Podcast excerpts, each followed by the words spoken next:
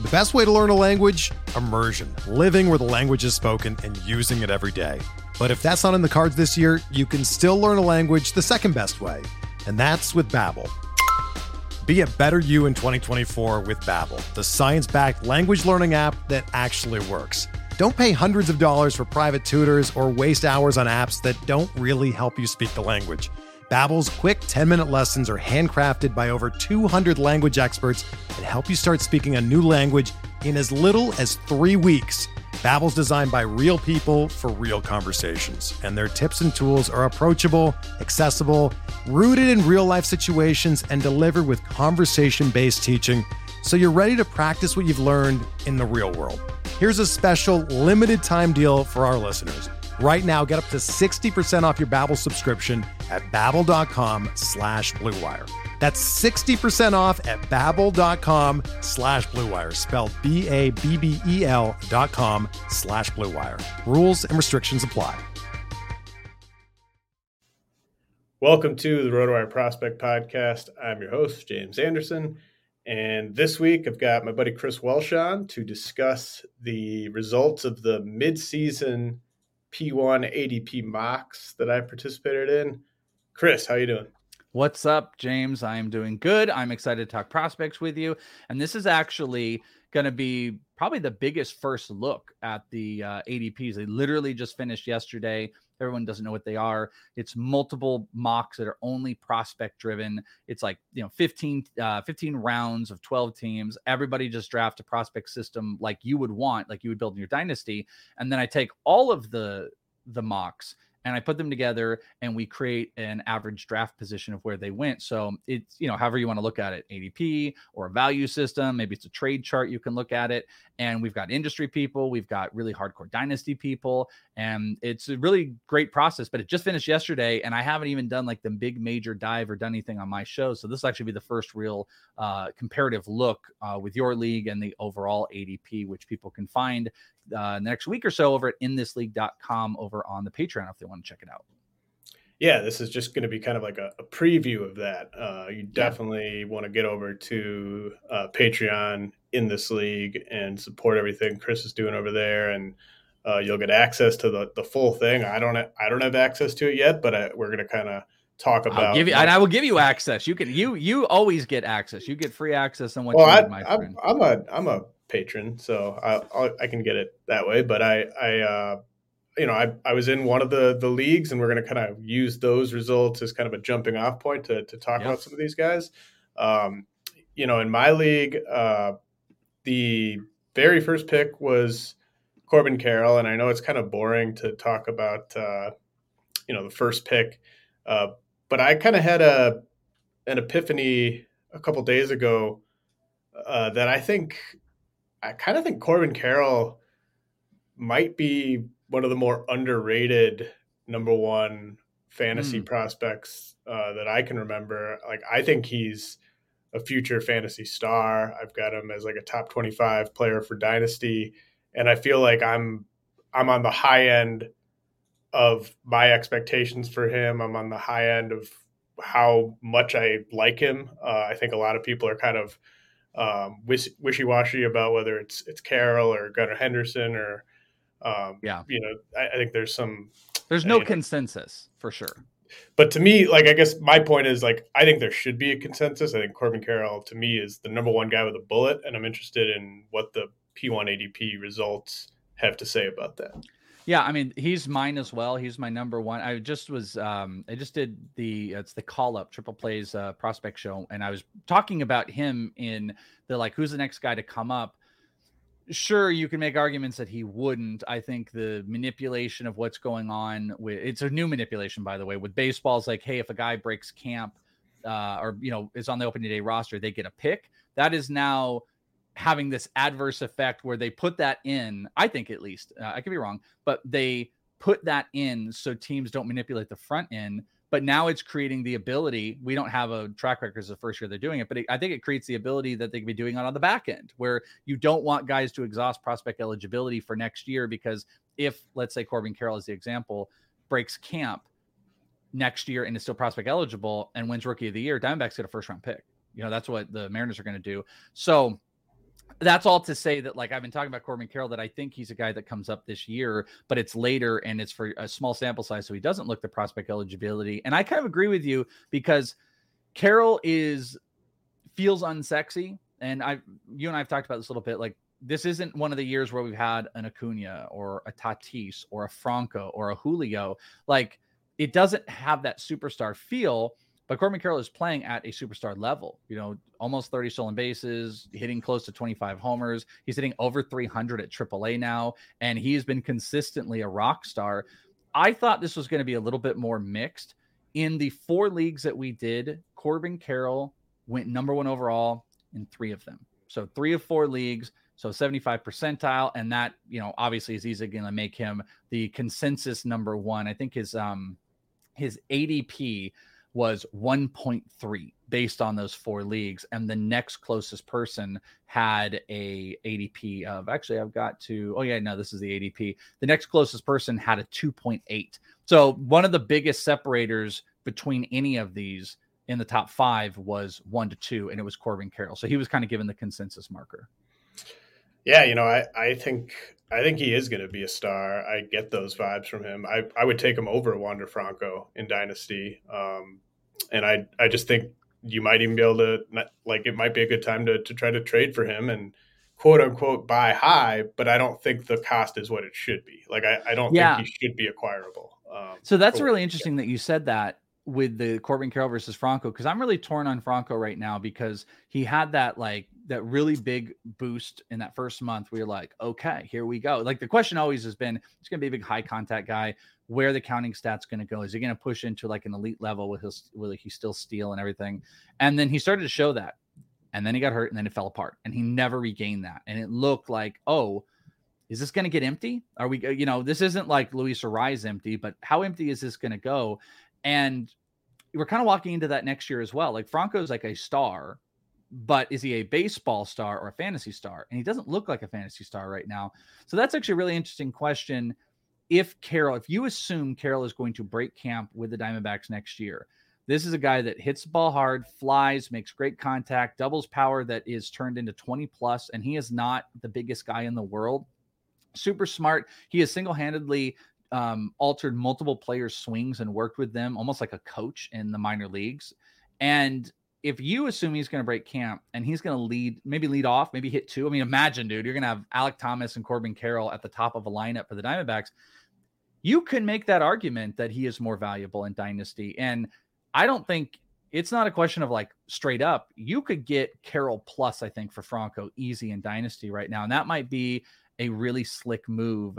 Uh, maybe wait for Franco to put some stats back up before you jump in on that. But I think that's kind of what you're getting at is like you could get Carroll plus for Franco, I think, in Dynasty and probably nine out of 10 leagues, don't you think? Um, or you think it's going to be hard? Well, you think I just, I, I don't know. I think, I think Carroll is underrated. I don't know if Wander Franco has the shine to do that um, still because like I think Carroll's gonna hit for more power than Wander Franco, and I think Carroll's gonna have more steals per year than Franco's homers plus steals. Like I, I just think the the counting stats, like Carroll's gonna double him up, uh, and I think his hit tool is is uh, really really good. I don't know what you would need to see from him uh, beyond what he's already shown, but I just I get the sense like people just don't have like they don't think of him as a number one prospect, and I just think he's like like I think he's like a Trea Turner starter kit basically. Um, but anyway, uh, let's. Uh, I'm actually gonna do this real quick. I'm gonna I'm gonna do this for us, and we can come back to it maybe at the end of the show if you want, because I think you're bringing up like just an awesome question. And how about this? I'm gonna put up a poll. I'm gonna tag you in it, James and let's do that. Let's see what the interweb. That's always the fun thing to do, right? Is to see uh, where everybody's at. Um, let's see. Let's see what people think. Who'd you have it rather have in Dynasty right now? Corbin Carroll, Wander Franco. And if you want, we can come in at the end of the show and see. Because I think it's going to be 60 40, where name recognition might feel more 70 30. But to what you're getting at, it probably belongs 60 40 Carroll at this point. So, um, what, what is an early prediction you think? Uh, I I think it might be close to 50-50. Okay. Uh, but well, we'll, we'll, we'll definitely we'll circle we'll back though. We'll circle back. Yeah. Um, All right, cool. So then, which guys, you know, in I'll just go through the top uh, ten in my draft. It went Corbin Carroll, Jordan, uh, uh, Jordan Walker, Anthony Volpe, Gunnar Henderson, Jordan Lawler, Jackson Chourio, Elly De La Cruz, Robert Hassell, Miguel Vargas was my pick, uh, ninth overall in my draft, and then Grayson Rodriguez was the tenth pick. Uh, was you know to me it was kind of chalky. I mentioned that we actually had a, a GroupMe room uh, going um, for my specific league, and yeah, I, I think after like I after I took Vargas ninth, I commented that it's been pretty chalky. Um, Matt Thompson from Prospects Live was kind of like, "Is there chalk?" And I was like, "Well, basically, what I meant was the top nine guys were the exact same as my top nine on my updated top 400, just in a different order." Were you kind of getting a sense that that, that sort of top nine ish, like we can even kind of leave Grayson out, uh, but like, is that kind of what you were noticing? Um, were there other guys that I didn't mention who were kind of going in the middle of the top 10 in any of these drafts? No, I think it's really astute. You kind of nailed the exact concept of it. Is I, I get where what Matt is talking about. Is there anything really chalky? But actually, yes, I that is in not the same order you said. Those are the top 10 guys of the ADP. That's what the ADP spit out. There was some variance. The only guy, there are only two, three players that fell, or actually, let me say it like this: there are only two players that fell outside of the top ten on this list, and it was Robert Hassell and Grayson Rodriguez in a singular league. But okay. every single player you mentioned, including Miguel Vargas, who ended up being the tenth overall, um, were inside the top ten. So there is a created chalk to what the top 10 value system is. I think some people might have been surprised um, that like Ezequiel Tovar didn't come into there. Uh, he did go inside the top 10 in two leagues. So he was really close. Drew Jones was kind of in that as well. Uh, he went, let's see, da, da, da, he went top 10 in two leagues. I took him at nine in ours, uh, in the league I was in. So those two were probably the closest fringier guys. But that group that you said, as much as it might not feel chalk because I think the pool is open, you've got, I think it was like Baseball America that has Chourio is like number two overall now, and Elly and Gunnar sometimes is number one. And I think people are kind of flippy floppy on where they want Volpe to be. But at the end of the day, with all of those questions, it is a chalk top 10. Maybe it's not a chalk top three, four, five. I don't think you can quite say that right now, but the 10 is those players. And that is exactly what the ADP uh, spit out. Yeah, exactly. Like I think, um, you know, in those there's obviously going to be some leagues if you do four drafts it's not going to be the same 10 in, as the top 10 in all of them and like tovar went uh, 15th i think in mine. Uh, yep. i haven't ranked even a little bit lower than that so um, you know that, that's interesting. I i i did want to mention or i did want to bring up um, vaughn grissom who obviously just got the call uh, huge.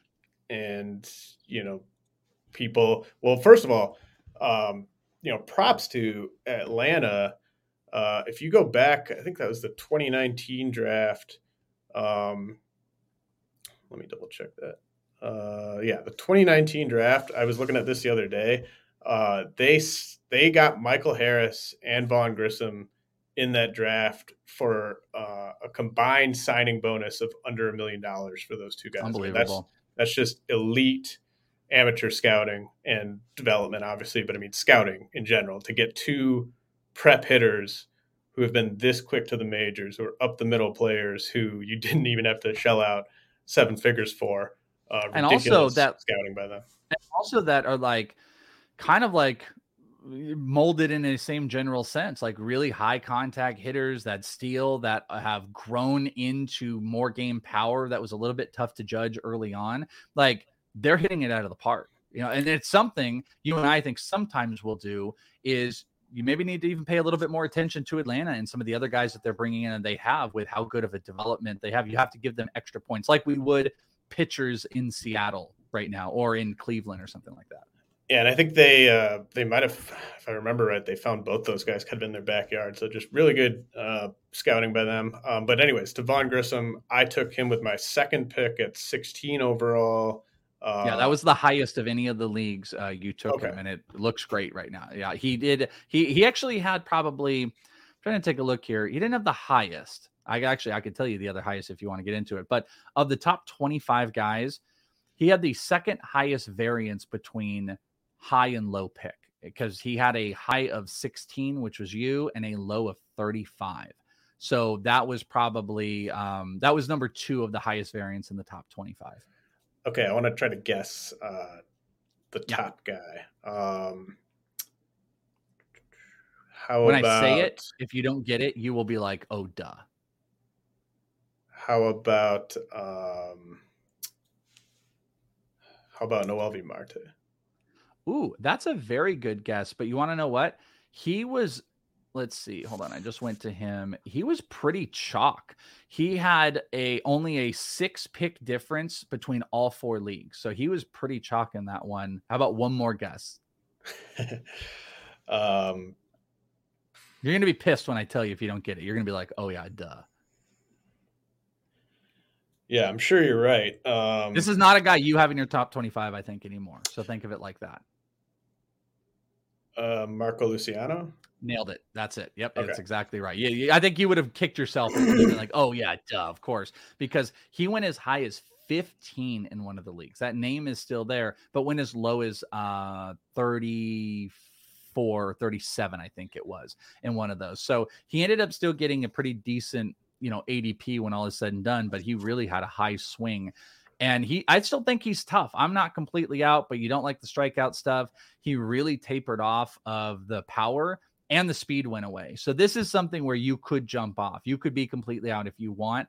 I still think there's a big adjustment period that's going to come back with him, but think about this. This is an interesting concept. Look at what Atlanta is doing.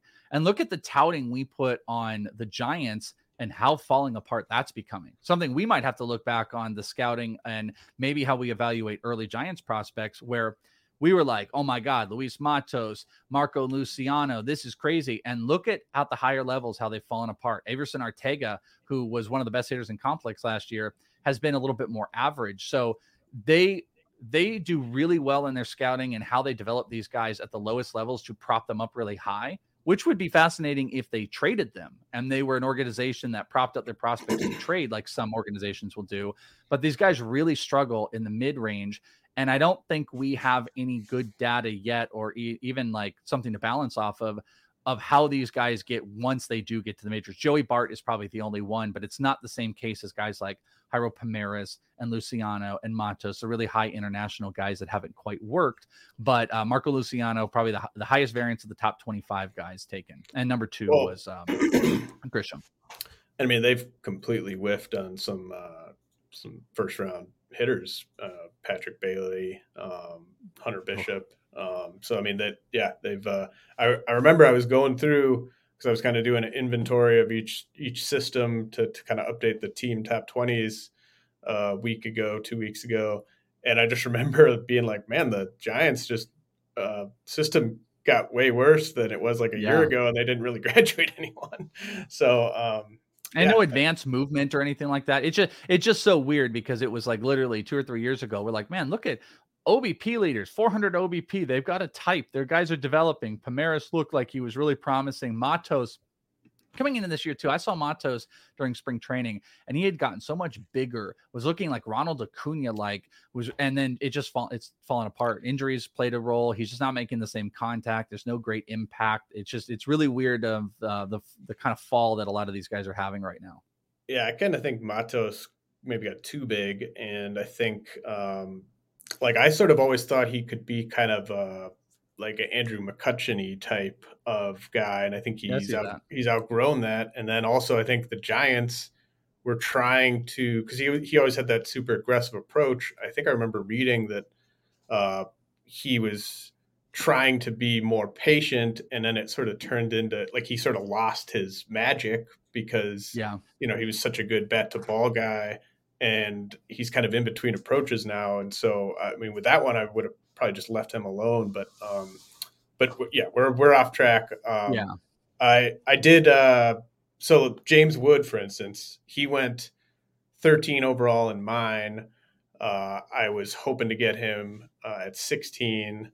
And uh, Dan Fu, who I, have heard you reference on your pod before, oh, yeah. he's an ITL great guy. Uh, yeah, he he's went, great dude. He went Eury Perez, James Wood at the turn, which I uh, gave him props for. But um, I remember when the Soto trade happened, I was kind of uh, saying how good of a haul the Nationals got because of sort of James Wood. To me, had sort of established himself as a top uh, 12 prospect, top 15 prospect. He went 13 in mine.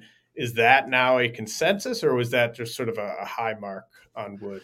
No, so it, it is more the consensus. He actually only one league did he go outside of the top 20, and it was yours. It was your at 24. That was the only time he No, he went outside. he went 13. He went 13. Uh, oh, I'm looking at that wrong. I apologize. It was League Three, um, which okay. actually the itch. Um, he got him at 24. Every other one, it was inside the top 20. You know, it's a tough one. I've seen James Wood a lot. Uh, from I was at his major league debut with him and Jackson Merrill. I saw him then. So I've literally seen a progression, and I, have noticed something. And I've talked about this on Prospect One, and I've done it in our GroupMe rooms and stuff. That he is a tough evaluation for someone like me who sees him in person a lot because he is a play up guy. I have seen him debut. Um, it was instructs, it was minor league spring training, and a rehab start this year. Every time I've seen him, he has sucked. He has not looked good. He's swinging through pitches. He's hyper aggressive. He's not patient. And also, over the last couple times I've seen him, uh, especially when he was rehabbing off of his injury out here, he doesn't want to be there and it looks like it's just it's power swings and then what happens is he gets in to where he's supposed to be gets into stadiums with people and he picks it up and all of a sudden patient hitting comes in he's waiting on breaking balls he's showing off that enormous power he's a giant human being who i i've worried a little bit about like you know how he was ultimately going to take care of his body he's stealing bases so i've always been a little bit one foot in one foot out on him and i kind of thought he might not make the big jump just because I might have had him a little bit lower than other people. But that didn't happen. He is a, a teens ranked player on the P1 ADP, uh, very, very high, higher than uh, Noelvi Marte, higher than Mar- uh, Marcelo Mayer, for just a couple reference for people that want to know. Uh, it is become the consensus as far as what his value is, is a uh, top 20 prospect. Easy. Yeah, yeah. No, I, I'm I'm glad that the that's kind of um, where people are at on him. I mean that that's the, the, fun thing about doing these when you did this one like kind of mid season is yeah. you just a lot of stuff is kind of everyone's kind of in agreement. Like James Wood, people are like, "Yep, top 20. Um, but then there was the craziest. Like I don't know if this is just like I was just mind blown by um, something, and I want to get to that in a second here. But uh, yeah, I have First, a James Wood con- uh, uh, comment I want to just give you real quick sure. before we move off of it. Um, is you want to talk about what I've never done a midseason update on these before. What I what I the first time I ever did it, I did one, one round, like five or six leagues, bam. Then the next year I did it. I did two different versions. I did like a November, October one, and then I did one close to the season, and we looked at the differences. This year, I have an October one, I have a February one and I have one now. So you get to see almost a full year uh, progression of a player. You want to talk about big movement based on these. There are two guys that had an over a hundred, almost a hundred and fifty move based on preseason value to in season, and James Wood is one of those. He had an ADP when we did it in the fall of 170. He then moved up in February to 165 and now he's inside the top 20 here. So I mean that is a huge huge move he had. That's why this midseason one I agree. It's actually it's something I will be on the regular now when I do these is trying to consistently update them every 3 or 4 months and it's thanks to, you know, all you guys that partake in it. But I think it helps us all to really see this type of big move because this is a steal preseason that now has massive value. Yeah, no, absolutely. Um let's uh let's head to a quick break uh, from our sponsors, and then uh, I'll get to the most surprising pick of my draft in the midseason P1 ADP mocks. We're driven by the search for better. But when it comes to hiring, the best way to search for a candidate isn't to search at all. Don't search match with Indeed. Indeed is your matching and hiring platform with over 350 million global monthly visitors, according to Indeed data, and a matching engine that helps you find quality candidates fast. Ditch the busy work. Use Indeed for scheduling, screening, and messaging so you can connect with candidates faster.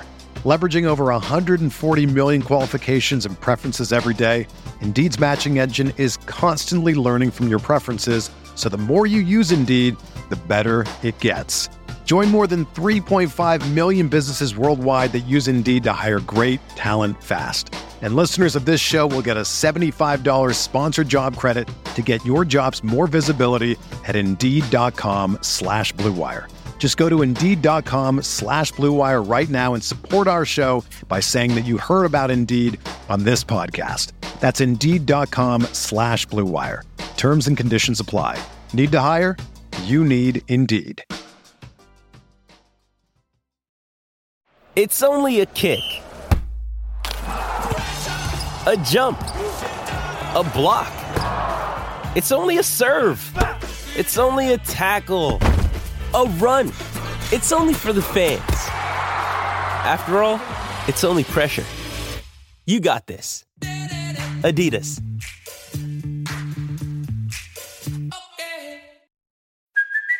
Hey, it's Kaley Cuoco for Priceline. Ready to go to your happy place for a happy price? Well, why didn't you say so? Just download the Priceline app right now and save up to 60% on hotels. So, whether it's Cousin Kevin's Kazoo concert in Kansas City, go Kevin, or Becky's Bachelorette Bash in Bermuda, you never have to miss a trip ever again. So, download the Priceline app today. Your savings are waiting.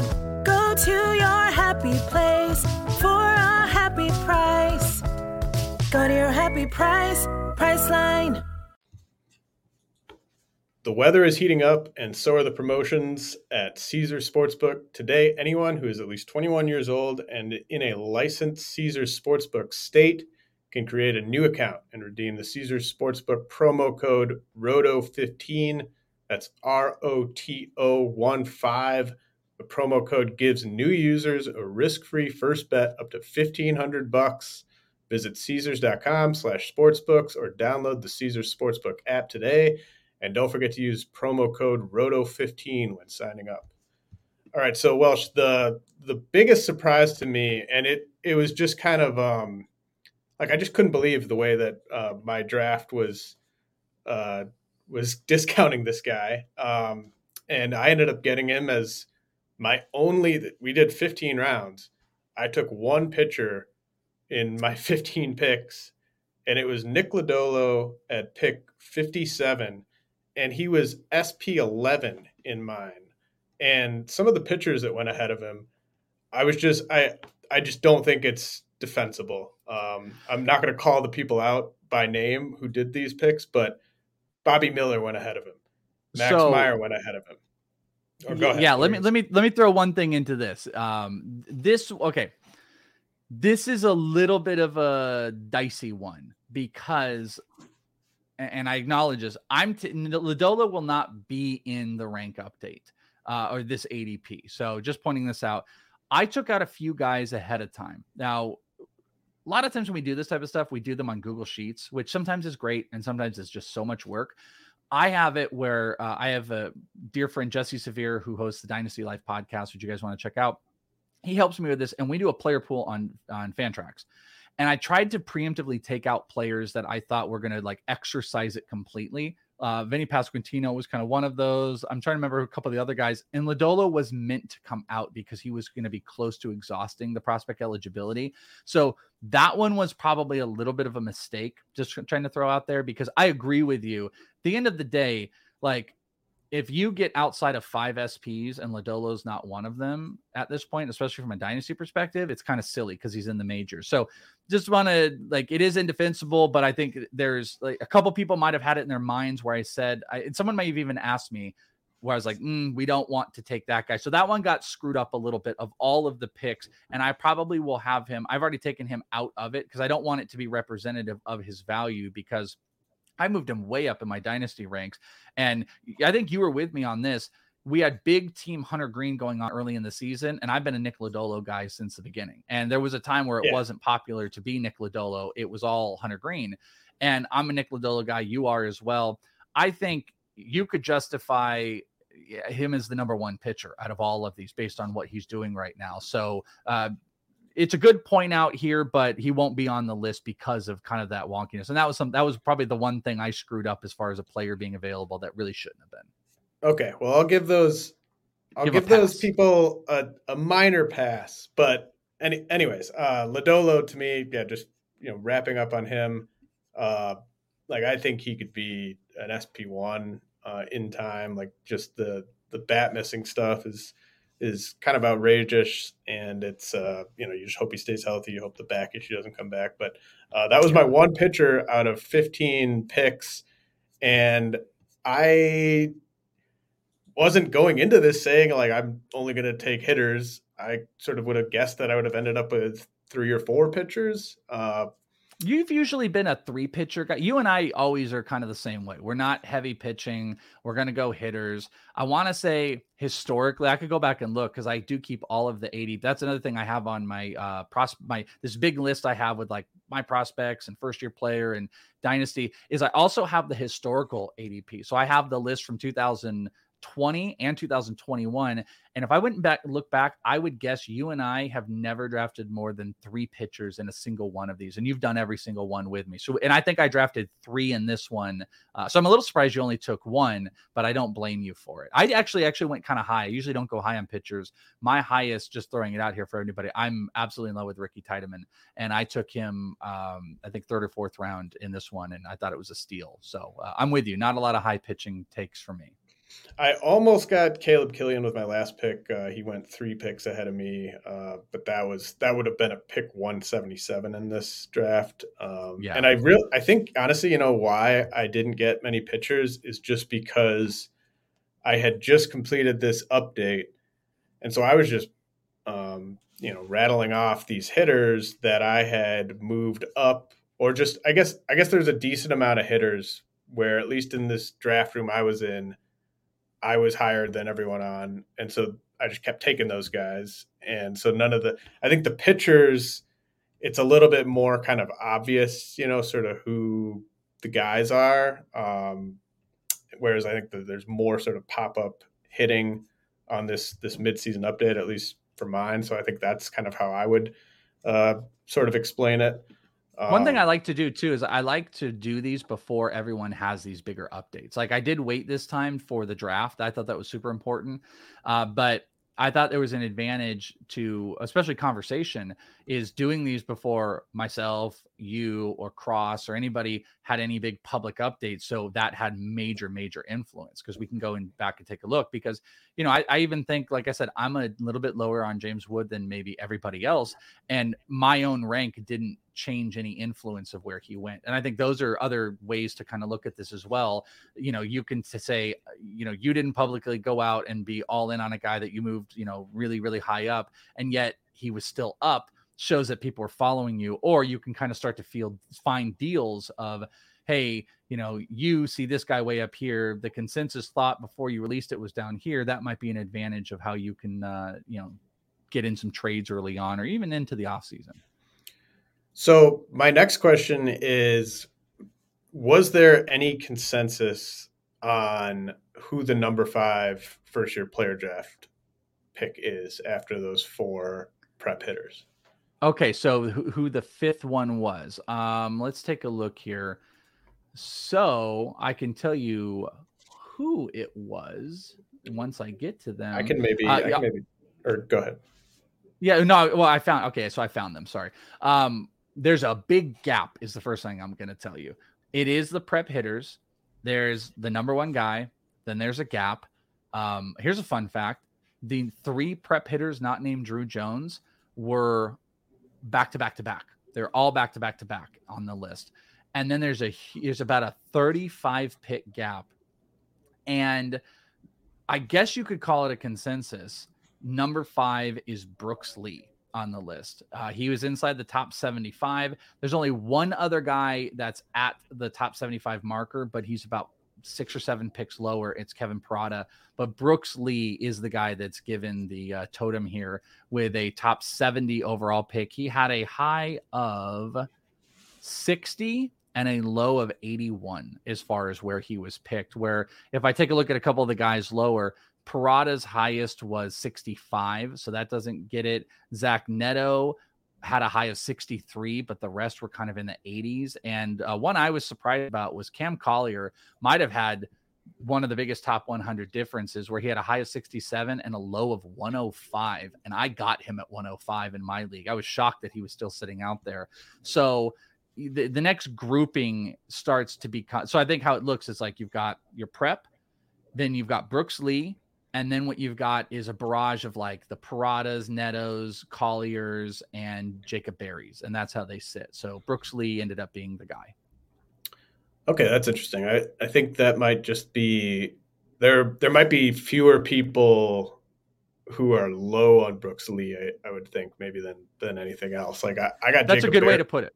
I got Jacob Berry at 112. Um, so my 10th round pick and he was just sitting out there. I almost took him a couple times. And you got uh, him so, crazy low, by the way. He was in. He only had a variance of ten picks in all three other drafts. You got him almost thirty picks lower than anybody. So for whatever reason, you're, and that's why it's so important to do multiple leagues here. Because if we only mm-hmm. did yours, you'd be like, "Holy crap, Jacob Berry is the biggest value on the planet. He's outside the top 100." You're the only one that got him outside the top 100. Same thing with me with Collier.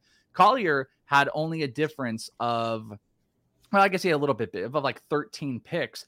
And then all of a sudden I come in and I get him 25 picks later than anybody else. So people are not that's where there's going to be advantages. People are not caught up on the rookie guys, but I do think how you said it, it's a pretty good way to do it. Like there's a floor with Brooks Lee, I think that people trust, but the upside, I don't even think it's a question. The upside of Berry and Collier is bigger than Brooks Lee. But I think after the high school guys, people just kind of get stuck and they're just like, well, I'm going to go, and not to down talk Brooks Lee or anything like that, but there's a there's a much better floor that goes on with him compared to maybe some of the other upside. I mean, look at Zach Neto right now. By the way, that was a hit double A. Look at the aggressiveness on there, already starting to look really good. That's a guy that I think could be uh, five. If we redid it right now, I wouldn't be surprised if we did see him at five, based on how aggressive the promotions have been and how good, theoretically, how good he's looked. Yeah, we'll we'll see what the production looks like uh, at Double A. That could also be a thing where they're pushing him almost too fast, and he the numbers won't look that great at Double A, and then people won't really know what to do with it. Um, well, it is the Angels, so yeah. I mean, they're just so.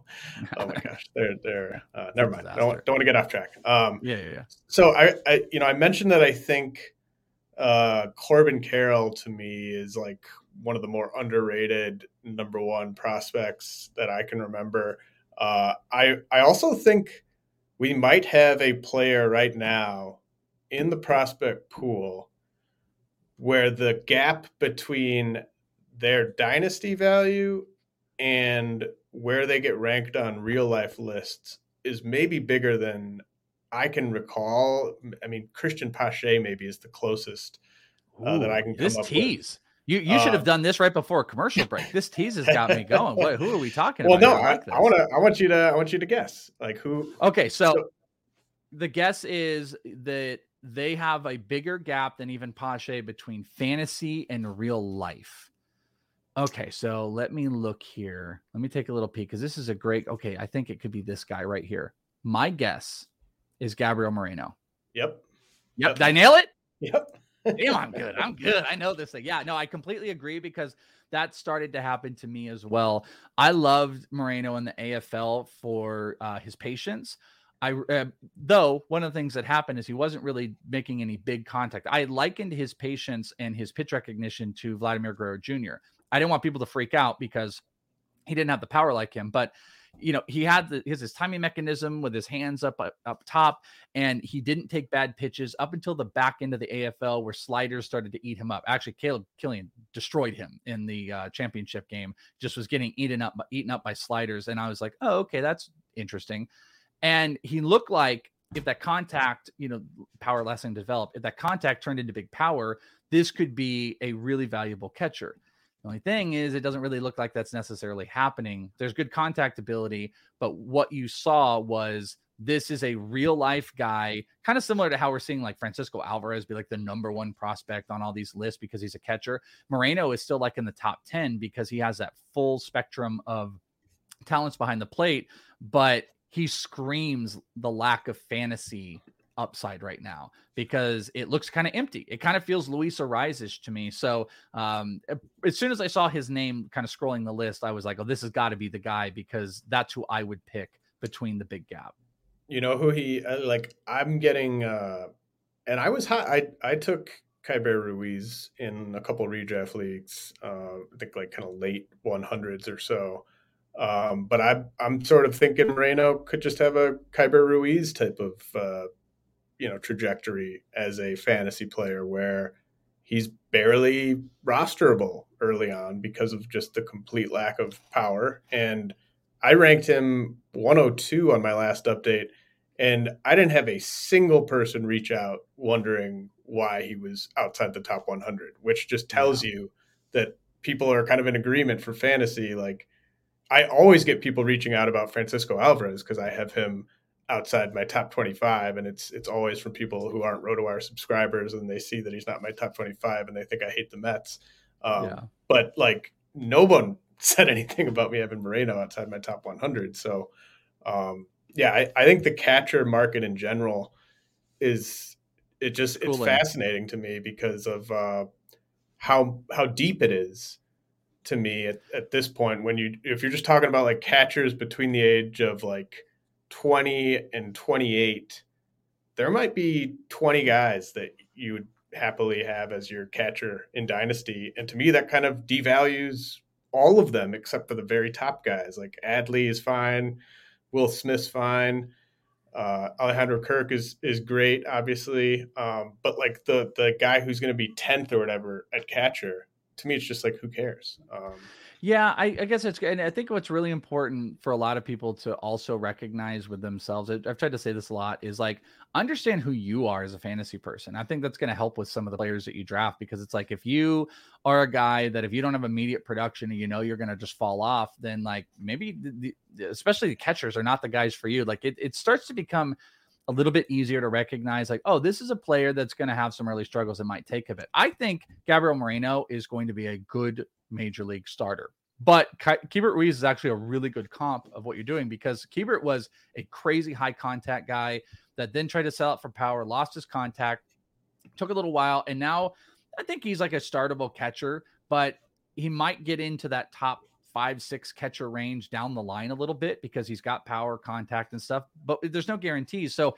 if you can't sit and wait, catchers really shouldn't be your bag right now because there's so many good ones. There's so many. The depth is out there. Good guys in a general range of the Henry Davises to even I would take Kevin Parada at this point over Moreno. So I, I'm agreeing for the pretty much with everything you're saying. And kind of uh, to that point of patience, um, he's not a prospect anymore. But like I'm incredibly impressed by MJ Melendez's rookie season as a hitter, and yet I've I've had people like saying like I'm ready to kind of move on from him, and it's just like you know he's he's slashing 230, 315, 431 with a 200 ISO as a rookie catcher. Like, what were your expectations? I like, impact bombs, impact power too. Yeah, I know. I, I, completely agree. The impatience is that's why. Like, I guess my big thing is if you are impatient and you can't play the long any version of the long game, then you should be all prospect assets. They should be assets yes. you should sell high and buy low and you should be comfortable with that. So don't you so you don't need to ask us those questions by the way. Who would you hold on to? What do you care? Because you're not going to be patient. You should sell at the highest point of all the guys and that's just a great dynasty strategy in general. I don't think it has to be 100% because i think there are guys that are worth waiting on and hopefully we can try to help with that. I'm just not sure moreno is one of those guys and i don't think he is necessarily. and like uh Francisco Alvarez, I would say, I, am sure your ADP backs this up. Uh, probably the consensus number one catching prospect. But if you've got Francisco Alvarez right now, and you would be very disappointed if he did what MJ Melendez is doing in his rookie season, then you need to sell him right now because that's completely thousand thousand percent agree. Thousand. I mean, I think Francisco Alvarez is going to make better contact, but your point is dead on. Like if you would be upset with those results, then you should sell because this is an all-time high. You I mean, if your trade deadline is like another week and they call him up, that should be the moment you are selling off of Francisco Alvarez because that ain't for you. This is not going to be for you because these guys are he's the classic prototypical type of player you could see struggling with batting average. Melendez is a really great comp of like, if you can't stomach it, just go get everything you possibly can. Go buy, go trade him for Willson Contreras and get something else and just be, you know, maybe get a younger yeah. piece or two pieces that help now and just be happy with it. So uh, I want to wrap things up with a couple, just sort of um, the way that you are sort of looking back on your draft, like regrets in terms of sort of battle testing your ranks. Because I had a couple that that popped up to me um, my my one big regret is, and this is kind of injury related, but uh, I took Curtis Mead at 40th overall, and I was between him and Brayan Rocchio, who went three picks later. And if I could do it again, I would take Rocchio uh, because I'm a little worried with Mead. Like, I mean, his injury right now is could lead to Tommy John, and it's not the end of the world for a position player, but it would uh, kind of set back his his ETA a bit. Um, did you have any regrets in your draft uh, where maybe you were hoping a guy would come back and then he didn't, and you kind of wish that you would just taken him, or just anything kind of along those lines? Yeah, so there's definitely one. There's one that stands out, and it happened right away. And there is a newer perceived value, which I don't know if I 100% understand, but I regret, even though I probably wouldn't have gotten him on what I did with George Valera because I think there is the opportunity that I could get Valera later than I value him. So I value George Valera very high.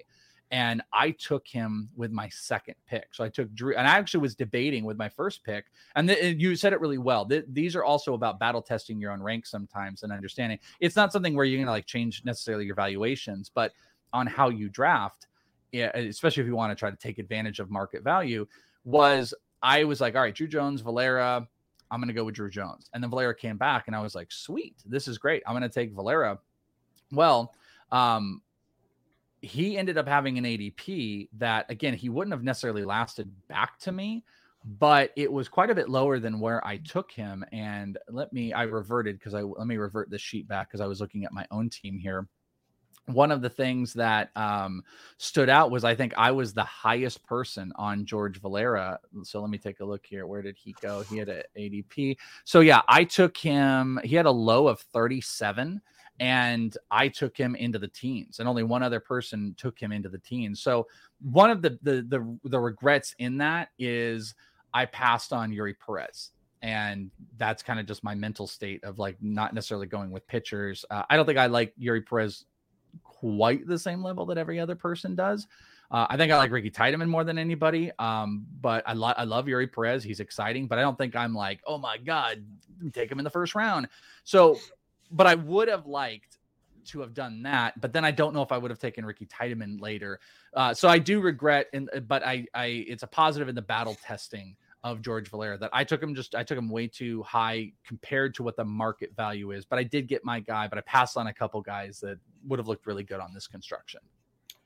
Yeah, and then to to the the point of kind of battle testing, uh I just kept like I love like I think Jonathan Aranda has a really really good hit tool and I think he will hit for you know enough power. Like I think he could hit for a really high average with like 20 homers, uh, maybe 25 homers in his mid 20s. But I just kept passing on him, and I just realized that I just I ranked him too high on my last update. And I think a big part of it is just the the Tampa Bay Rays aspect of just I don't know how long it's going to be until he's playing five days a week and it might not be till this time next year and like that just I think there's also a burn factor with them. I mean, think of the high ranked Rays that are not working out. Vidal Bruján, you could argue, obviously Franco, Josh Lowe. I mean, we've you know we we prop this system up a whole lot for what they do,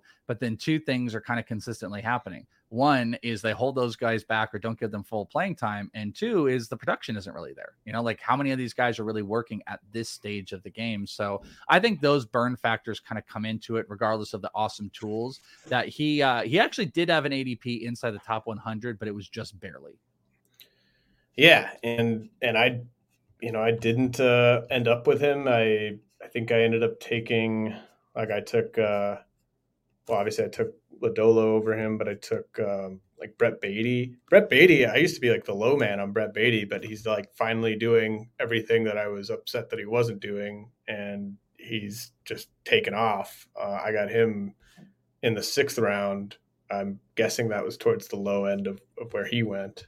Um, yeah. By the way, on Aranda, you want to check this out? He had a high of 50 and a low of 132. He uh, so obviously uh, Jordan Miller, who or no, I think this is Eric, the actor, who took him. Eric must be a big fan of yours and paid attention. Right. Took him 50. Yet in your own league, he went the lowest in your league because you kept passing on him. He, he went 132 in your league because you're like, all right, you know, I'm going to test and see who these uh, people are going. He went outside the top 100 in three of those leagues, but literally uh, Eric's ADP, his draft spot, is what pushed uh, Aranda inside the top 100 in that 50. Okay, yeah, I mean, it's and that, that's why I love uh, I love when we do these like in the off season. I mean, there's usually a couple people do sort of um, you know mocks or dynasty mocks or something in the off season because I do really value battle testing uh, the rankings. Uh, you just when you're on the clock and then you've got you know three or four prospects in your queue if you keep passing on a guy uh, like i was with aranda and it, again it, it really has absolutely nothing to do with his uh, skill necessarily. I just i hate that idea of him being up for two weeks going back down for a month and a half and then being back up for three weeks. It's just yeah. um, something that you kind of have to expect with with the rays. Um, let's see here. Uh, what about uh, what about my guy uh, Yiddi Cappe, who I took uh, 81st overall, um, seventh round? Uh, where where did he sort of settle in the the ADP? Well, I can tell you, you were not the highest or the second highest to draft him. You had the third highest. Only one league he went outside the top 100, and he went as high as 53 and that was actually in the league that I drafted because I was looking at him. I have a, uh, I don't know, I consider relatively aggressive grade on him, and he went inside the top 75. So his ADP is sitting inside the top 75. Some really fascinating names people might be interested to look at that are around him, but a very, very aggressive rank on a really stellar season so far. Um, good body projections, you know, power speed combo type of player and uh, he's he's a guy I, I fully expect to make a big jump. He was fun fact he w- had an ADP of 196 the first time we did this. He was undrafted in the February ADP. And remember, we were all in it. Every single analyst, uh, or at least you know, all the ones that partake with me and draft. We didn't. He didn't register, and then this time he jumped up, and that was a huge, huge move from uh, early, even preseason, which was done in February, to right now. Big move. Yeah, I mean, I'm sure that there's a ton of teenagers that had just crazy movement. Um, because Gabriel Gonzalez, my guy, Gabriel Gonzalez, huge move, actually above Yiddi Cappe. So I'm sure Anthony Gutierrez went undrafted. I'm sure, you know, like in the February one. Um, yeah, both actually. Gutierrez, I'm looking right now. Actually, I just saw. I just want to point. I it's just funny you said him. I saw him yesterday. I went over to uh, Rangers uh, to the surprise in the stadium because uh, I had been missing seeing him, and I uh, caught him finally for the first time. Kumar Rockers out there, Brock Porter just hanging out, and I saw Gutierrez. But yeah, he went in both of the mocks we did, undrafted, and this time uh, he went, I believe, 108, uh, something like that, like 108. So he, you know, complete huge change into this season. Yeah, I, I got him in the eleventh round of mine. Um, anyone else you wanna you wanna tease anything? You wanna any anyone else like really sort of surprise you, or you think people might be surprised about where they went before we before we wrap up? Uh, I think there's a bunch of fascinating stuff. There's a good a bunch of good confirmations in here, which I you know people are going to follow my ranks because I am doing this a little bit. But like Mason Winn went really was really high, which I like to see. I think he's crazy talented. I'm still I'm a Gavin Williams guy, but like Gavin Williams had a higher ADP than Ricky Tiedemann, and I just don't agree with that. So that was kind of fun to see. Um, just that Gavin Williams is still getting like a lot. I mean, he should get a lot of love. It's just Gavin Williams breaking before. Like, let me look here. Gavin Williams went higher than Tiedemann in I think three of the four drafts, which is just really huh. surprising to me. Um, he's a solid pitcher, but I think Tiedemann is just absolutely electric. We saw the downfall of uh, Brennen Davis and Nick Gonzalez moving outside the top 40 on the ADP, which most most uh, might be like cool buy lows. And there, like you kind of said, there's a bunch of really interesting young guys that show up in the top 100. Deyvison de los Santos is in there. Gabriel Gonzalez, Cappe, we talked about. Uh, Lazaro Montes, Warming Bernabel, uh, Adael Amador. All of those guys ended up being inside the top 100. Which Montes is, uh, was. Montes yeah, was Mon- top 100. Montes uh, inside the top 85. Wow. Let's see. Holy he crap. did not go outside 100 in a single league that we drafted. He was inside the top 100 in every single draft we did. So that, that's crazy because like I, I have him ranked just inside my top 100, but I was getting a lot of uh, pushback from people about that. So 71 um, was the high highest single drafter uh, was 71 and by the way just to point out not to be all like silly about it but all of this stuff i'm reading off you can see on the sheet on the uh, p1 adp sheet. Like it has the previous drafts and it shows you who drafted each player and and like it'll break by a guy's name it'll then break all four of the drafts so you can see just really simple like this is where this guy went in all four drafts, and then you'll get to see analyst names and stuff like that. It's just like a cool, handy tool. Oh, here's one last, at least one last one we can leave with, and then we could check out the poll. Oh yeah, um, poll. Kahlil Watson, just inside the top 100, but almost fell outside of it. He has fallen in all three drafts we've done. Had a 38 fall ADP, a 42, and this time almost outside the top 100. So uh, that was very, very interesting that, um, you know, he barely made it. For, for uh, examples, Alexander Canario and Orelvis Martinez were drafted higher than Kahlil Watson. So that's been quite a move. Uh, do you have any guess on the poll? I'm going to take a look real quick. I haven't looked. Well, yeah, my, my, I'll stick with my original guess. I think it's going to be close to 50 50. We had some cool, uh, I love it you always have like the quintessential comments. The first one, not even close. Yeah, oh, like, oh, I, like, I would have, I would have put a ton of money on someone saying it's not even close, totally. without even knowing which direction they said it was not even close in. I would, I, I, someone was going to say it's not even close. My bets would be uh, not even close. The other bet, which didn't happen, I would have not cashed, would have been, uh, why are we even asking this? Why? That's the other one. That's always a fun one. Um, but let's see. Uh, we had a couple votes for Carroll. We had one person go wander by a lot, a lot. And the vote, it's uh, going on here 52.8% Wander Franco. So it's not even close, except within 2% it's not, even, it's not even close, except it's almost 50 50. Except it's almost uh, exactly like James said 50% with a slight, slight lean to Wander Franco. It's not close, all caps. Um, all right. Well, Uh, that's that's uh, classic Twitter. Uh, yep. Well, um, tell people again where they can get these. Yeah, check it out, uh, inthisleague.com. I will tell you it's not posted as of this second, right. um, but when you sign up on the Patreon, you get a whole month, and hopefully you want to hang around. I do updates every single month. Um, you know, I, I kind of always said like I think I know you got to like pay for everything nowadays, but everyone's trying to do what they can to keep making this great content. That's what you guys do. And that's why you should support RotoWire, which I know everyone listening to this does. And there's always consistently cool stuff. But having a couple really good ones that you are into uh, to pair off of each other, I think is a huge advantage for you. And I would hope anyone checking out James's would want to maybe check out mine as well. So I update every month. And this ADP will be available probably within the next week at inthisleague.com. It's at like a $5 level. And I will also have the historical old ones as well on my big sheet. So you could go back and look at like what happened in 2020 and 2021. And this is a fun tool. And listen, I'm going to do it again in October, right around AFL time. And that will probably be like the last 2022 update. So we can have this big look of one year on how things have changed. And then we'll kind of start it all over. So big things, in this inthisleague.com. Sign up on the Patreon. You're directly supporting me if that's your thing, or you just want to get the cool stuff follow me on Twitter. Is it the Welsh? Whenever I can post out some prospect videos, like Gabriel Gonzalez's monster homer last week, or Josh Jung making his debut, I was able to catch a couple of those, which was fun.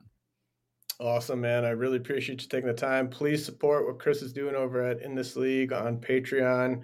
Uh, my dynasty rankings will be updated uh, Thursday morning. Sorry for the wait on those. Been, can I can I uh, ask a question on your dynasty ranks real quick? Just one. Please. Just one. Michael Harris. Uh, let Give me a range. Uh, he's in the twenties, I think, late Okay. twenties. All right. All right. Yeah. I mean that. So we're almost identical because I made a huge move on Michael Harris on my last one. I'm I'm all in. So we're about the same spot. Love to hear it.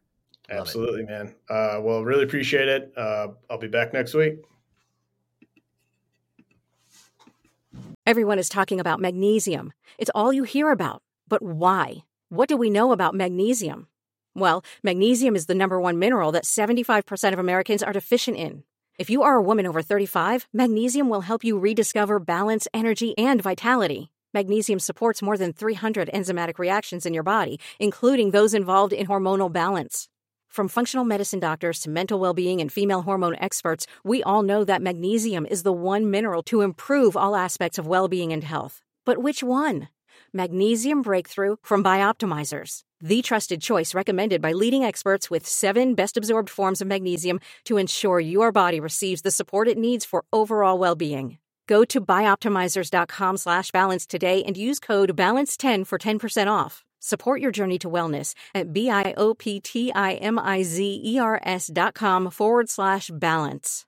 Magnesium Breakthrough from Bioptimizers, your foundation to optimal health and vitality.